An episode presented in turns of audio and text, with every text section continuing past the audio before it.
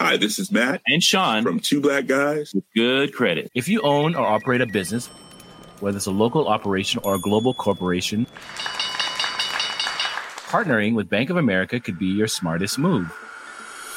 By teaming with Bank of America, you'll enjoy exclusive digital tools, award winning insights, and business solutions so powerful you'll make every move matter. Position your business to capitalize on opportunity in a moment's notice.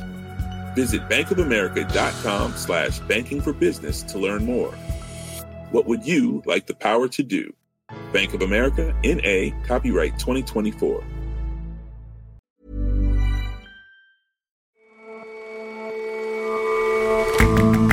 Hello and welcome to The Intelligence on Economist Radio. I'm your host, Jason Palmer. Every weekday, we provide a fresh perspective on the events shaping your world. Today, students from scores of countries will take to the streets, protesting against inaction on climate change. That inaction took another form in Nairobi this week, where there's a UN environment meeting happening. We examine a proposal on huge efforts to reverse the effects of climate change that was retracted at the last minute. And just about everywhere you travel, you can count on being able to find an Irish pub. It seems like you can open one anywhere. But here's the strange thing it's really difficult to open one in Ireland.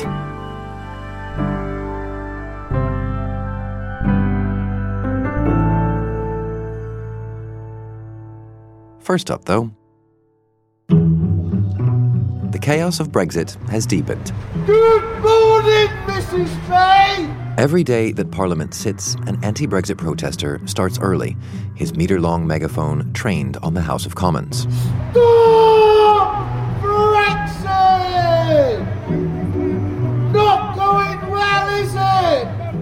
And pro Brexit supporters show up every day with their placards. It says clean Brexit rules okay. We've got 300 years of democracy behind us, and they cannot take it away. Inside Parliament, it's been a week of high drama. No, the House must calm itself. Long time to go. Today, subsequent days. Keep calm. On Tuesday, MPs voted for a second time to reject the deal with the EU that Theresa May, the Prime Minister, has spent two years negotiating. On Wednesday, they rejected her backup plan of walking away without a deal. The House needs to face up to the consequences of the decisions it has taken. And last night, MPs voted to apply to the EU to extend the Brexit deadline beyond March 29th. The ayes to the right, 412. The noes to the left, 202. So the ayes have it. The ayes have it. Unlock. But before Mrs. May asks to extend the deadline, she will resolutely, some might say stubbornly, ask MPs to vote on a deal they have overwhelmingly rejected twice. The problem that, that, we're in is that it's quite clear what MPs do not like. They do not like the current Brexit deal. Um, they do not want to leave the European Union with no deal. Um, but it is much less clear what they do like. John Peet is our Brexit editor. And there is sort of signs of different groups emerging in Parliament who want to be follow a different approach to Brexit or possibly want to reverse Brexit altogether. But there's no sign of a majority for anything at the moment. Um, and I think that that does make the situation pretty much chaotic. Amidst all this chaos, then, what, what happens next? What happens next is that Theresa May has made it clear she's determined to keep trying, batting away and pushing her, her Brexit deal that she negotiated with the European Union last year. She wants to get that approved by Parliament. She's had it rejected by huge majorities twice, but she continues to insist there is no other deal on the table. Time is short.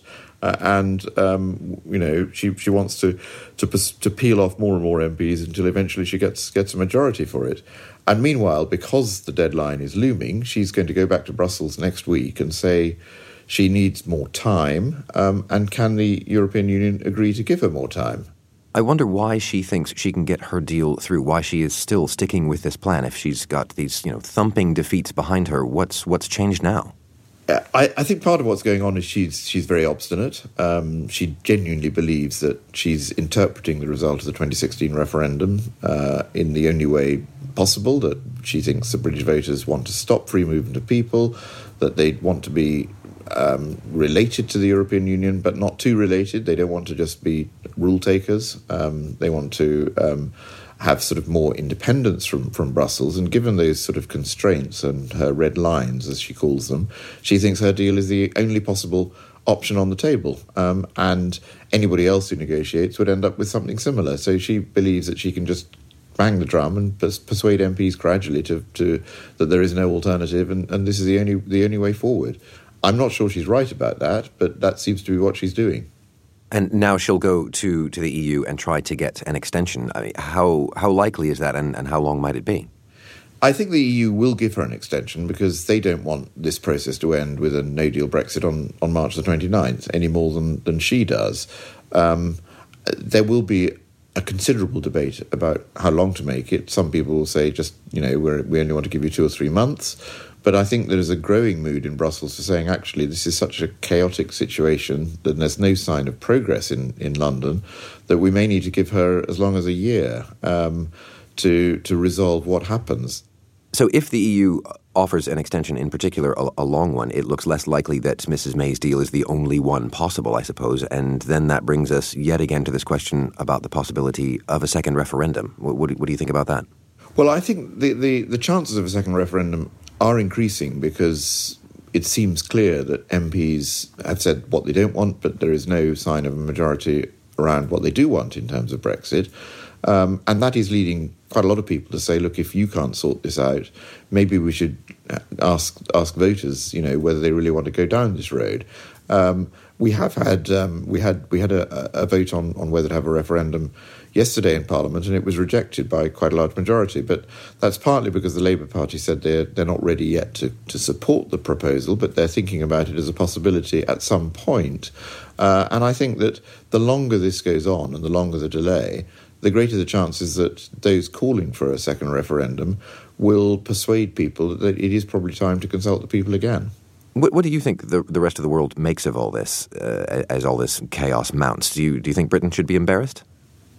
I think the rest of the world is quite is quite surprised by the instability in, in British politics um, and and in the country. I think they were surprised that the British voters decided to leave the, the world's biggest trade bloc back in 2016 and they thought that probably it would be sorted out by an efficient government. Um, and the fact that it hasn't been, I think, is is is puzzling many many people who think that chaos is not something you normally see in a country like like Britain. So yes, I think the government should feel quite embarrassed by its inability to to make progress towards any version of Brexit that seems possible to get through the House of Commons. And as this has played out over all of this time, and we keep having these chats about what's going to, to happen next, if you take it sort of in sum, all, all of the votes that happened this week, are we any closer to understanding what's most likely to happen in the long run? I think I think no. I think we're not making much progress on, on Brexit because we haven't really started the, the detailed negotiation on the future relationship at all. Um, so uh, probably Brexit is still going to happen at some point, um, but the longer it goes on, the more questions will be raised about what kind of Brexit we really want, or whether we should for, form a different relationship with the European Union, or whether we should actually stay in the European Union after all. Um, uh, so, so I don't think we're much closer to resolving this situation in any way at all. John, thank you very much for your time. Thanks.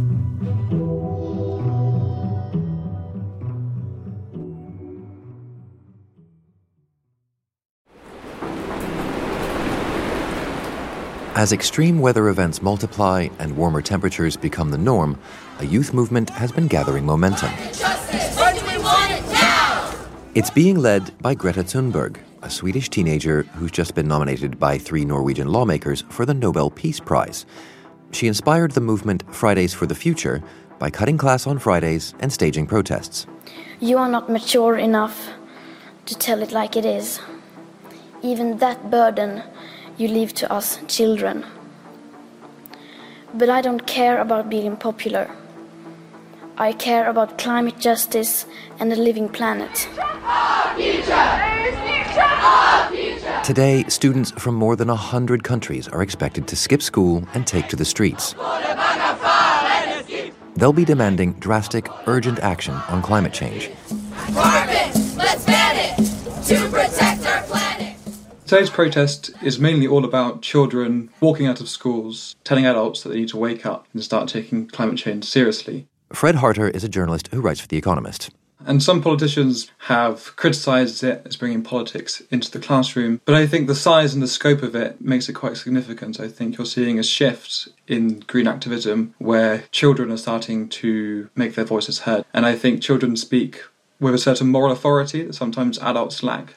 It's very hard to criticise them for having vested interests. It's also very hard to argue with them without coming across as patronising. And how do the sort of various demands differ internationally? Is, is everybody kind of on the same page here? So the specific demands vary from place to place. In the US, the kids are striking in favour of the New Green Deal, amongst other things. In the UK, one of the demands is to lower the voting age to 16. In Australia, one of the main demands is to prevent a new big coal mine being dug up. So there is some variation from country to country. But globally, more broadly, the aims are the same, which is to get adults to take action because they see that inertia over climate change as imperiling their future.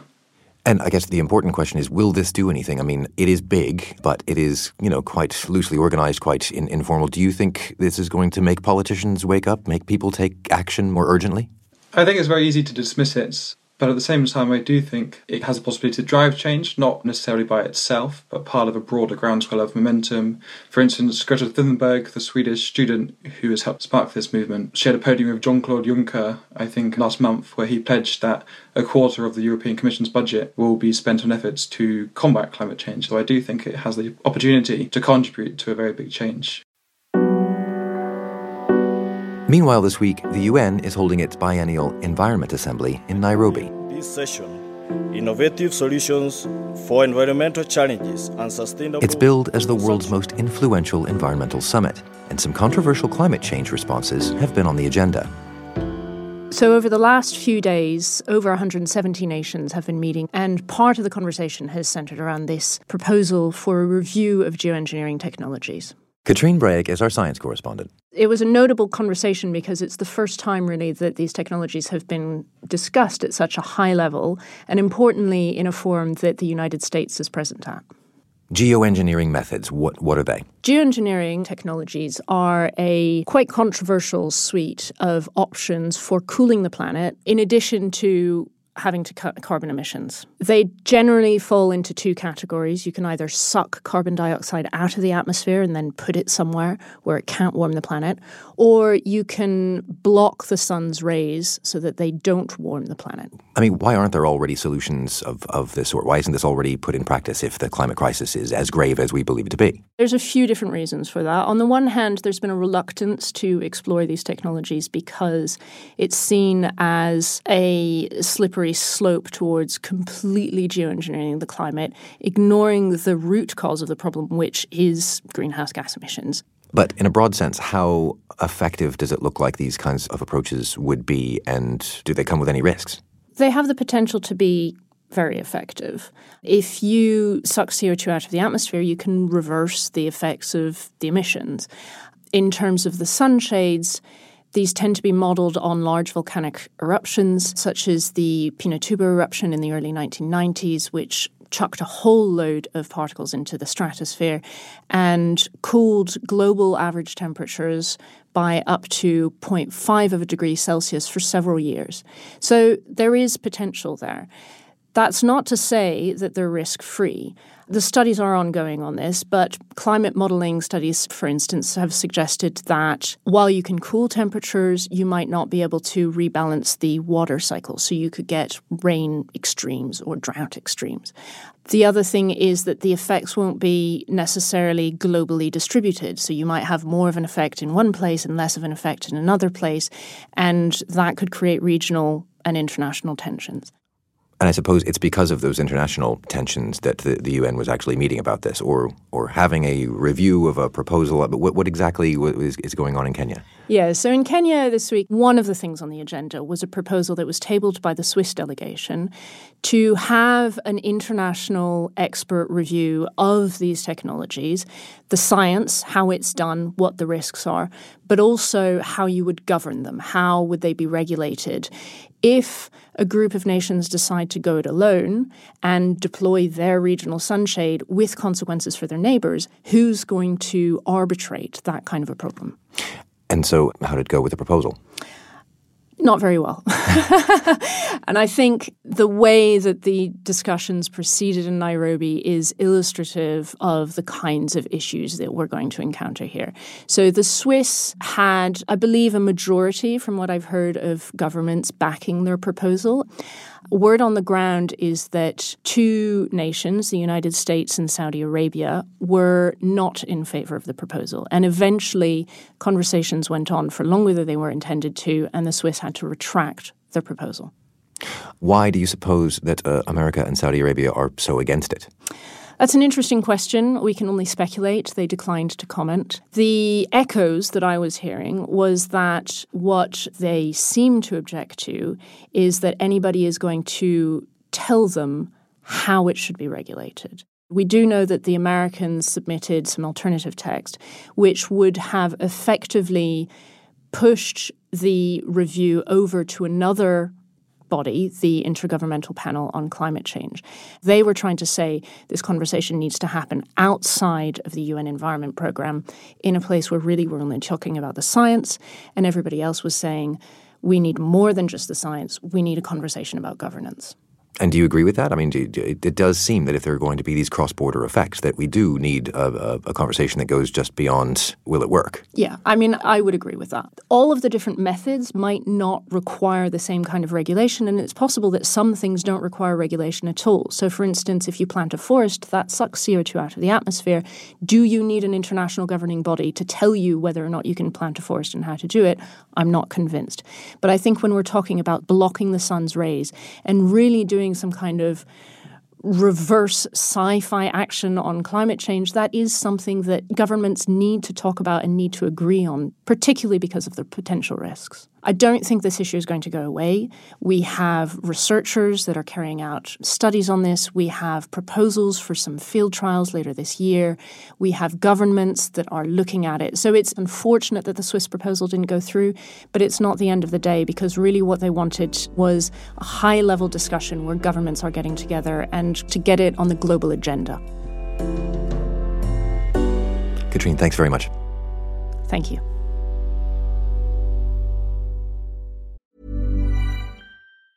Hi, this is Janice Torres from Yo Quiero Dinero. From a local business to a global corporation, partnering with Bank of America gives your operation access to exclusive digital tools, award winning insights, and business solutions so powerful you'll make every move matter. Visit bankofamerica.com slash banking for business to learn more. What would you like the power to do? Bank of America NA, copyright 2024. Are there any taboos left in comedy?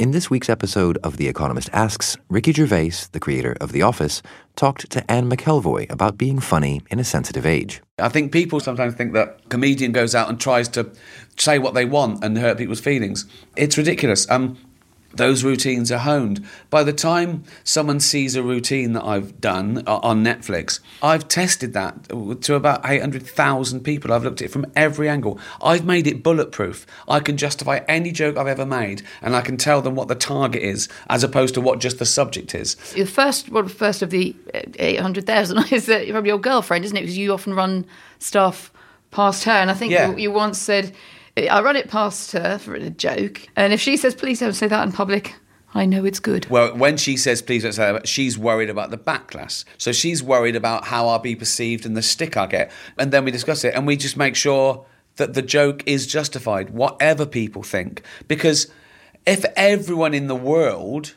thought the joke was offensive or didn't get it, then there's something wrong with the joke.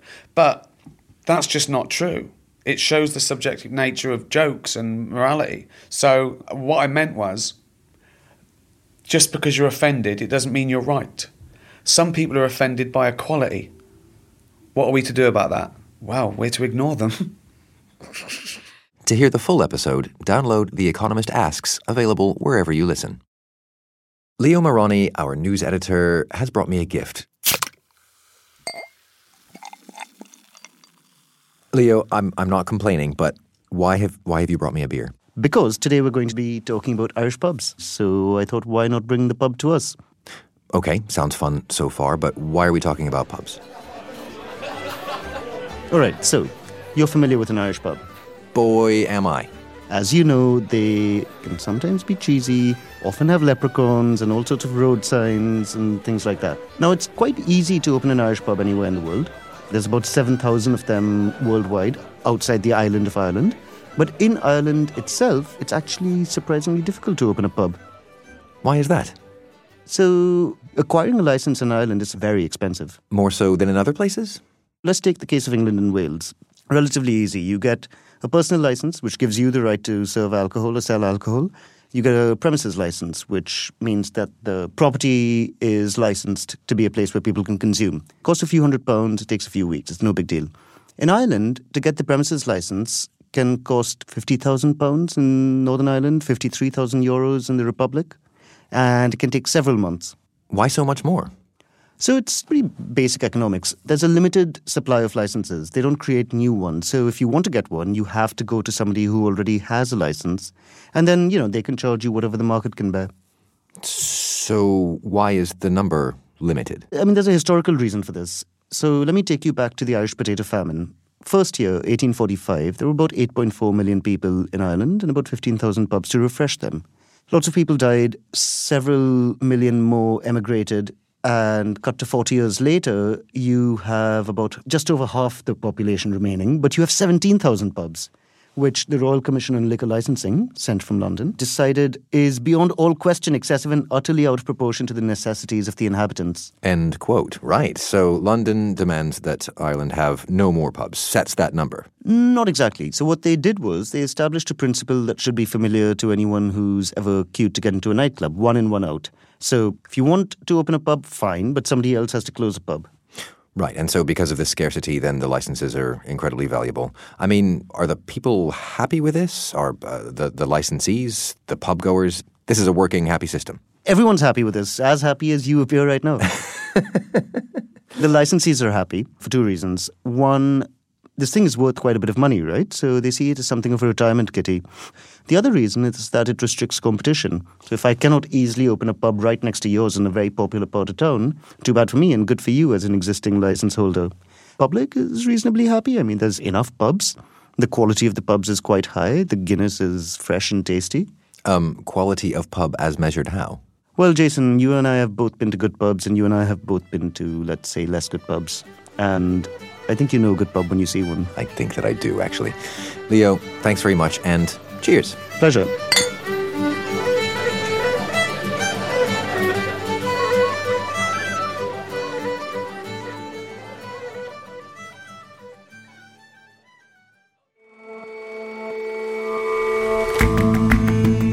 That's all for this episode of The Intelligence. You can subscribe to The Economist at economist.com slash radio offer.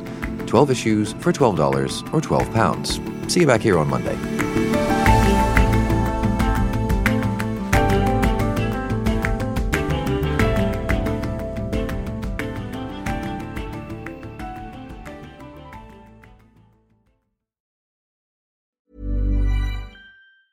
Hi, this is Matt and Sean from Two Black Guys with Good Credit. If you own or operate a business, whether it's a local operation or a global corporation, partnering with Bank of America could be your smartest move. By teaming with Bank of America, you'll enjoy exclusive digital tools, award winning insights, and business solutions so powerful you'll make every move matter. Position your business to capitalize on opportunity in a moment's notice. Visit bankofamerica.com slash banking for business to learn more. What would you like the power to do? Bank of America, N.A., copyright 2024.